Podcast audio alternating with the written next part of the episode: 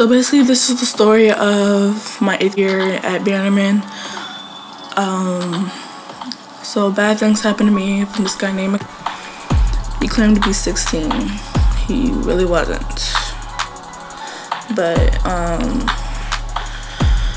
this is what happened.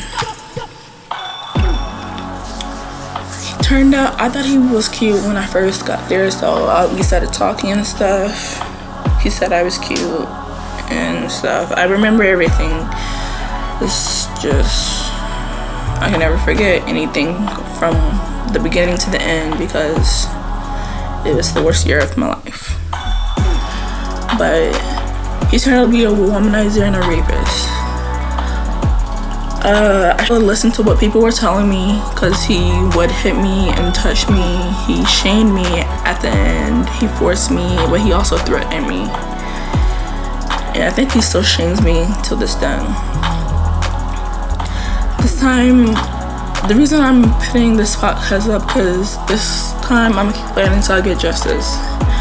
Because at first I thought he broke me after all of this. And I believe he thought he did too. But I guess we both were wrong because the only thing he does made me stronger. And I mean, he helped me find my purpose and I don't want him to be nervous because he did. He was the one who did it. He decided to do it. Um, after me, I found others that they try to do the same too.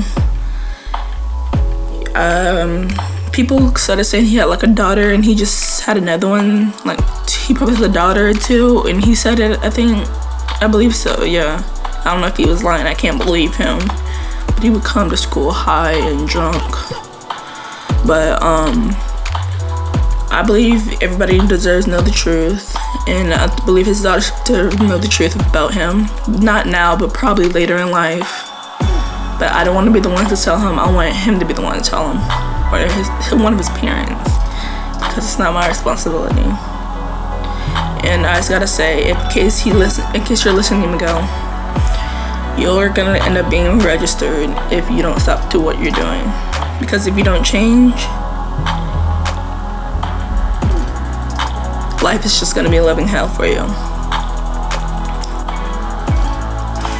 Next time I see you, I just want you to know be prepared because not only will you be hurt and like emotionally, but you'll feel some pain from what I felt. Because although I reported you, like six months later, I had the courage to report him and the cops did nothing. Even though there's other reports saying of rape that's like a year later and they do things about it and they still get justice, but they never did anything with Miguel. Miguel was run free.